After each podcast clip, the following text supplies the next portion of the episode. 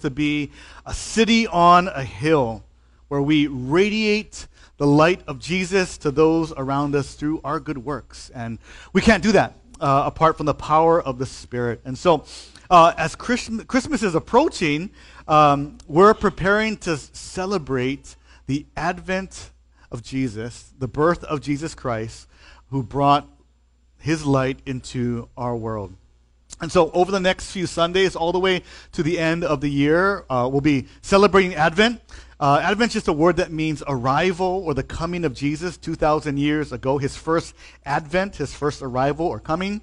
And uh, the way we're going to do this is looking at certain passages in the book of Hebrews. In Hebrews 1, verse 1, it reads Long ago, God spoke to our ancestors by the prophets at different times and in different ways. In these last days, he has spoken to us by his Son. God has appointed him heir of all things and made the universe through him. The Son is the radiance of God's glory and the exact expression of his nature, sustaining all things by his powerful word. After making purification for sins, he sat down at the right hand of the majesty on high. So the Hebrew writer says that Jesus is the radiance of God's glory.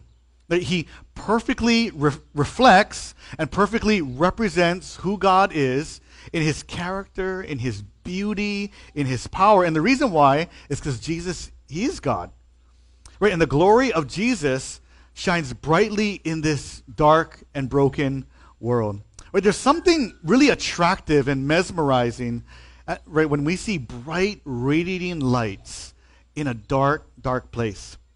Like uh, for me, growing up, when it was Christmas time, uh, there was a particular house in our neighborhood uh, that was pretty large. Like in, in, my mind as a kid, I saw it as like the White House, but like a miniature version of it. It's this really large house, and um, they decorated it like fully. You know, there are some houses eh, that will just kind of string lights on the on, on, on the roof of the house. And that's cool. But this this house went all out. Just it seemed like every area of their house and lawn was just decked out in lights and decorations. And so my family, when we would drive home, we'd make it a point to to stop by the house, park there just for a little while so we didn't seem suspicious, and like just look at the lights, be amazed at the lights, and then and then we'd go home. Right? It was just so attractive, right, to see this house that was just lit up, radiating all types of colorful lights. Well, in contrast, right, God's radiance is infinitely more beautiful. Right? Who God is and what God does radiates throughout the world. His glory also radiated through people in history when God empowered them to obey him these biblical characters that, that we're going to be reading about over the next few weeks, they're historical people who lived and died on this planet, but they were like bright Christmas lights, letting us know and pointing us to the ultimate light, was Jesus. So, this Advent, Advent series, we're going to be focusing on certain characters in the Bible and how they radiated God's glory in particular ways and prepared us for Jesus. So today we're going to start with Abraham.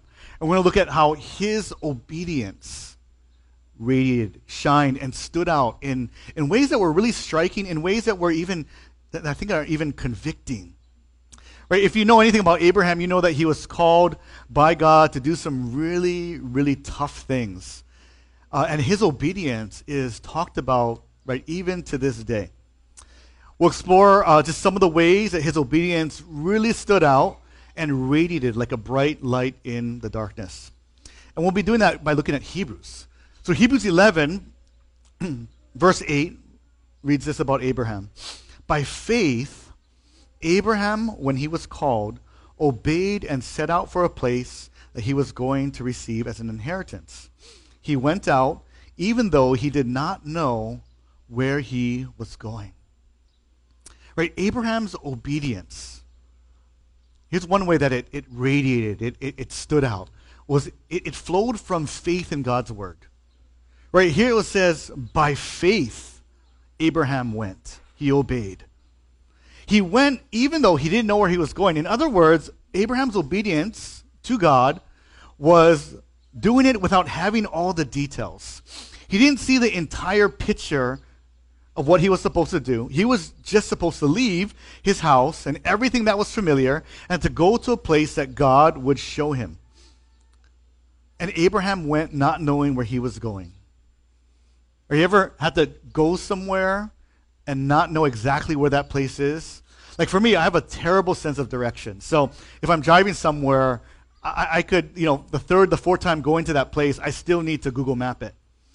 And, and for me, like, um, my, my, with my sense of direction, it's really difficult to to get a visual of where I'm going. And so I'm not too sure how I survived without Google Maps, right? Because uh, before Google Maps was MapQuest. Before MapQuest, right, if, you, if you remember MapQuest, before MapQuest was like you had the physical hard maps, or you just relied on people's verbal directions to get you to their house, right? And, and I can't imagine living that way now, now that we have Google Maps. I would get lost a lot of the time because I'm not sure where I was going. See, Abraham, when he was called to leave and to go to, to the promised land, he didn't have all the details. He, he went trusting that the Lord would lead him. Right? It's tough to go somewhere if you don't have all the details. But not only that, right? It's, it's tough to make life decisions when you don't have all the details. Right? Because we love to know everything, right, before making a decision. We want to see all the benefits. We want to see all the downsides before making that life change. We want to see the, all the options that we have once we make that commitment, or the options that we don't have.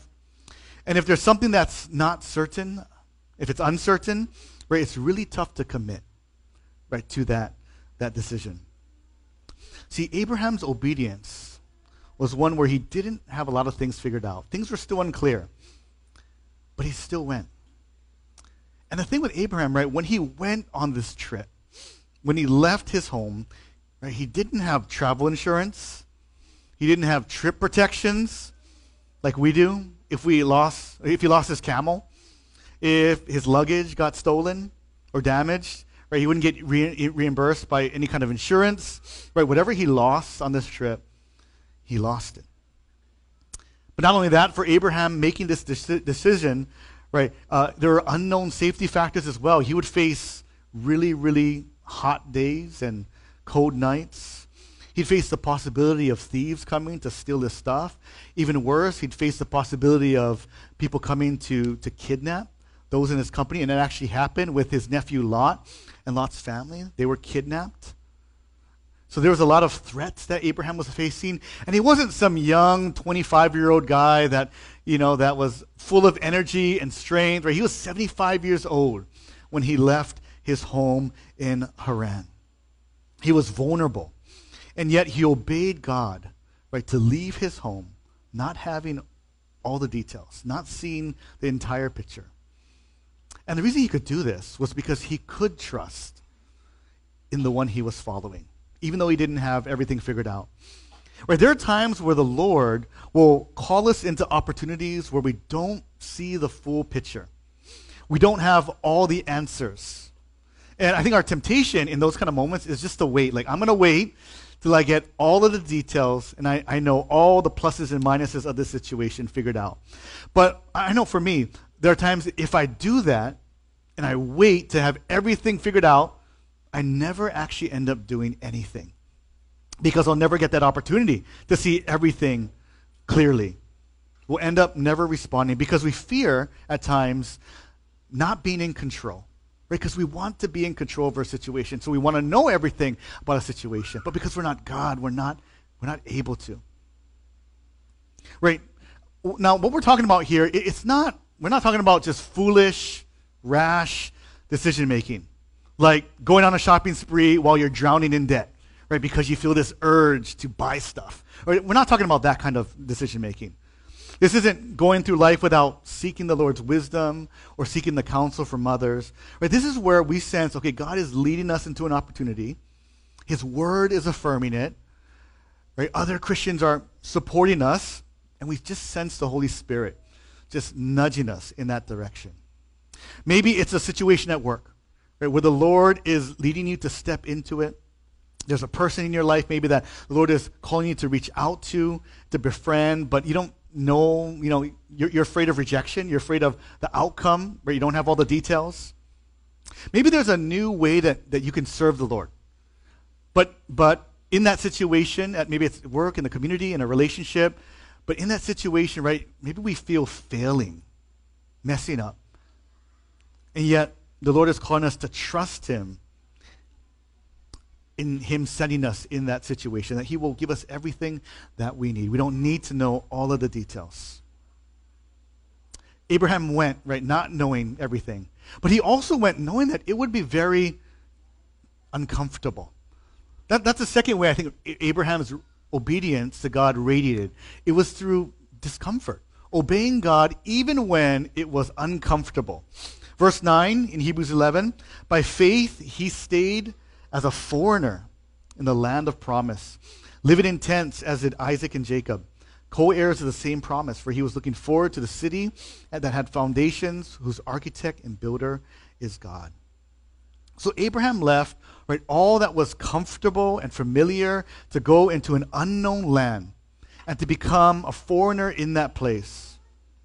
And not only a foreigner, right, but he would always be on the move, right, as a tent, someone who lived in tents.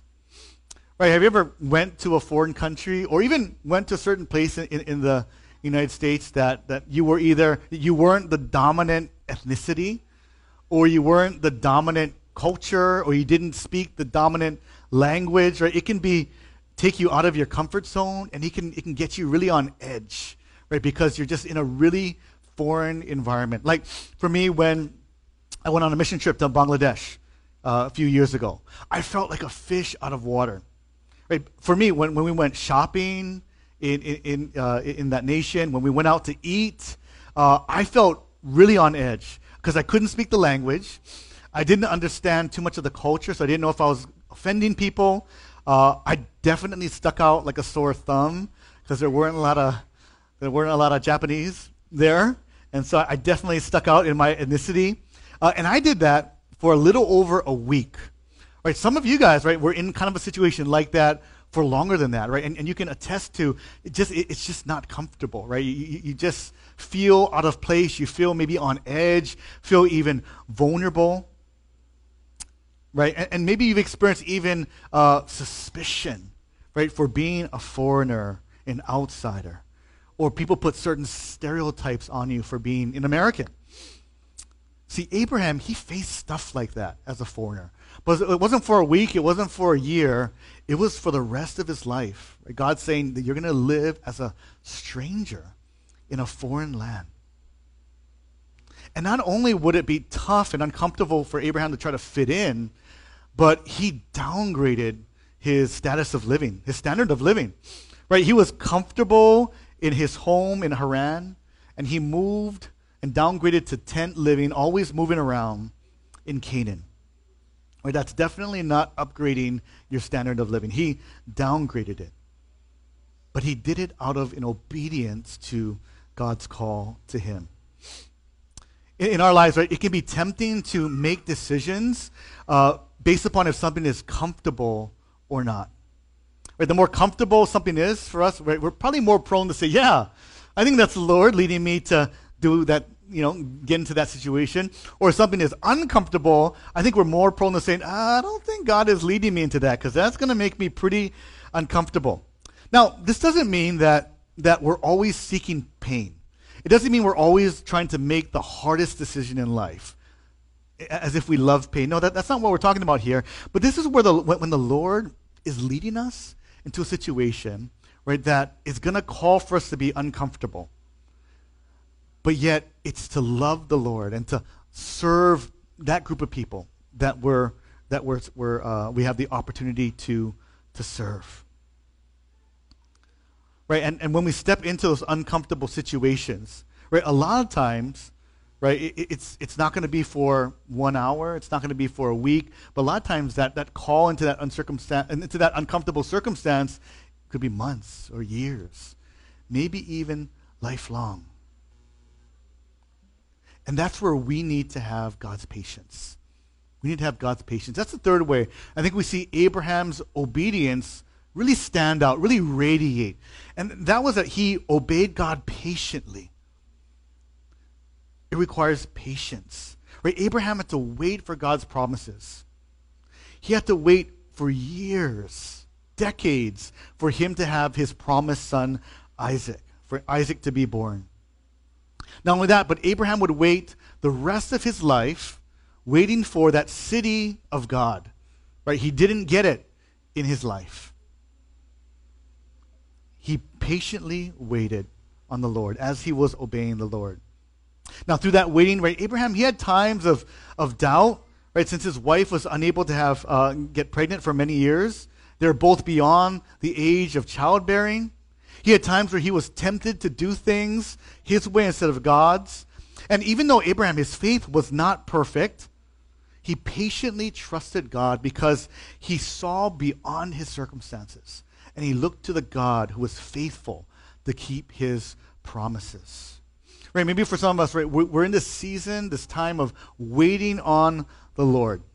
And, and I think our temptation, my temptation, is to really rush the process, to do things our way. Right? Maybe it's been a long time that we have not seen change in our life. And God is calling us to, to, to trust Him in that situation, to not act rashly to continue to serve Him and to love Him in that situation that maybe we feel stuck in. And it could be that in that situation, He is teaching us that there is greater joy and contentment in knowing God in that tough circumstance than there is for that circumstance to be changed. Because I think at times I will think to myself, man, if only this circumstance changes, I'll be happier and more content. And God is teaching us a contentment that really transcends any circumstance that we are in. We can trust God because he is faithful. We see it with Abraham's life. We can see it in our lives as well. That whatever God commands us, right, we can trust and obey him because he is faithful. Abraham understood this. And that's why Abraham could obey God wholeheartedly.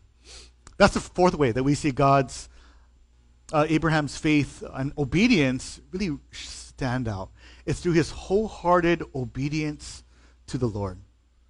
In verse 17, it reads By faith, Abraham, when he was tested, offered up Isaac. He received the promise, and yet he was offering his one and only son, the one to whom it had been said, Your offspring will be traced through Isaac. He considered God to be able to raise someone from the dead. Therefore, he received him back, figuratively speaking.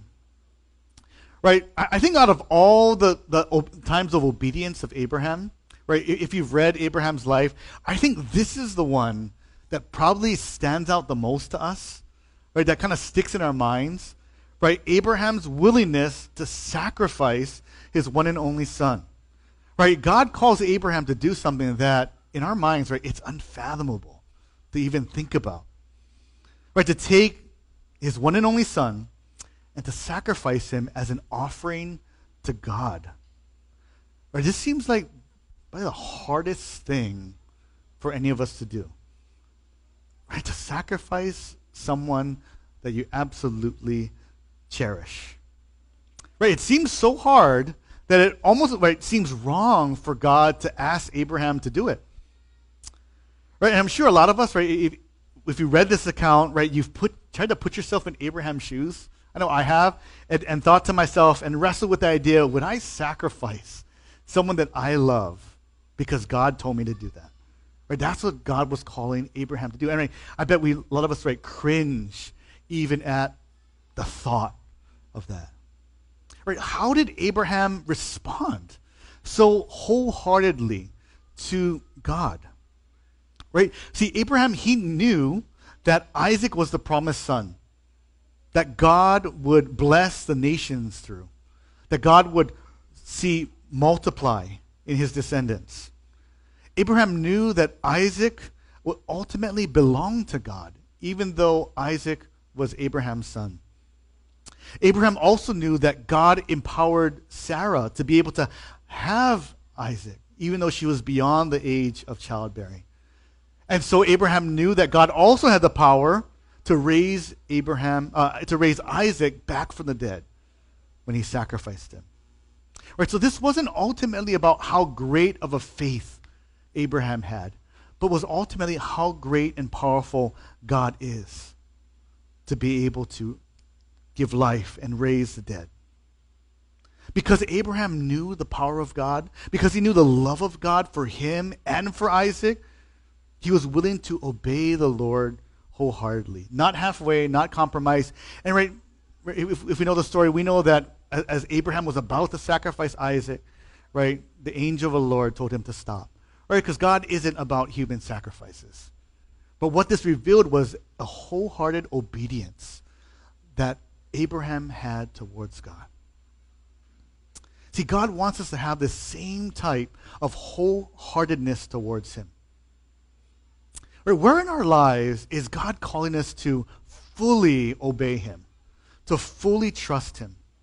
Maybe it could be a challenging relationship, maybe where we've just checked out on, right? And uh, God is leading us right to really love and to sacrifice for this person, but our heart's just not in it anymore, right? And God's calling us to to trust Him and obey Him fully in this situation. Maybe it's a, a work or a school situation where we're just kind of, you know, we're just half-hearting it.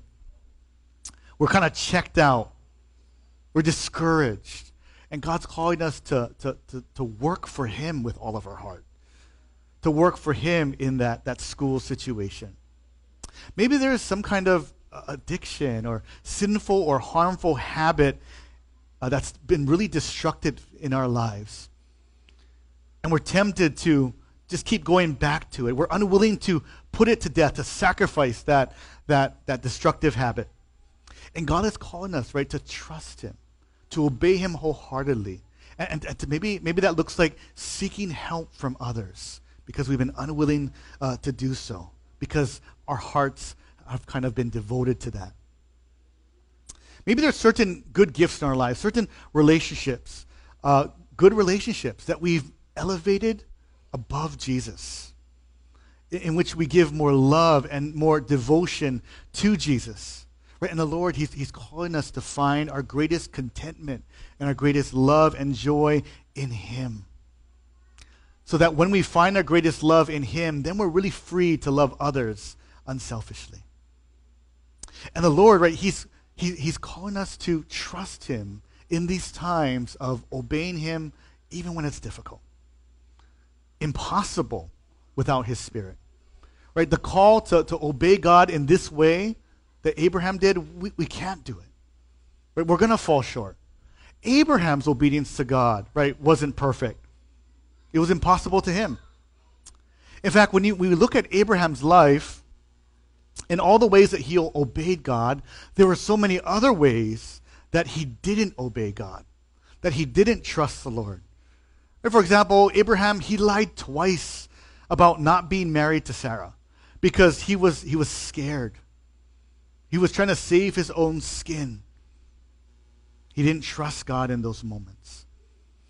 He also slept with his maidservant, Hagar, right, in order to try to produce a family line through his maidservant or, her, or Sarah's maidservant, instead of waiting on God to follow through with his promises. Abraham, he had, he had times of doubt, he had times of sin and moral failure, because Abraham, he isn't the promised Savior. Abraham, he's not the brightest light that radiates God's glory. He was only one light pointing to the ultimate light, who's Jesus. Because Jesus is the only one who perfectly obeyed the Father. Right? Jesus was sent from heaven uh, to earth, and he left the comforts of heaven to be uncomfortable in this broken world. He came into a world of suffering and sickness, violence and death. Jesus obeyed the Father patiently, but he grew up in a poor family. He waited till around 30 years old to start public ministry.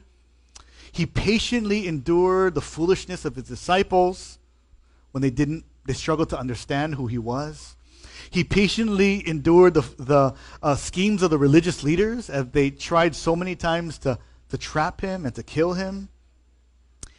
He endured the doubts of his family members who did not believe he was the Messiah. He endured the, the, um, the spiritual attacks of Satan, his adversary.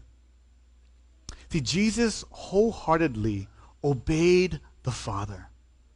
He wasn't just willing to offer his life, like Abraham was willing to offer Isaac, but Jesus actually offered his life on the cross, though he did nothing deserving of death. Right? His obedience to the Father was perfect. And because of that, he became the perfect substitute for us. Jesus took upon himself our sins on the cross, the righteous judgment of God that we deserved. And his last words on the cross was, It is finished. Right? He completed his perfect obedience to pay for our sins completely. Jesus radiated the glory of God right, in who he is and what he has done. And so we're going to spend time and continue spending time worshiping Jesus as that radiate, a radiant light of God's glory, as we sing to him, as we take communion together. Let's go ahead and pray together. Father, we thank you for uh, biblical characters like Abraham, Lord, who showed us and pointed us to a greater light, Jesus, and who was broken and, and sinful and uh, failed in so many ways, and yet you used him for your glory. So you can use us, even though we are broken, even though we make mistakes and we fail and we stumble. You even use us to radiate your glory in our lives. Help us to depend on Jesus and to look to Jesus as our source of strength, as our example of perfect obedience and our empowerment to be able to obey when things are tough and uncomfortable and challenging and require sacrifice. Lord, that you are worthy of our obedience. That's in Christ's name we pray. Amen.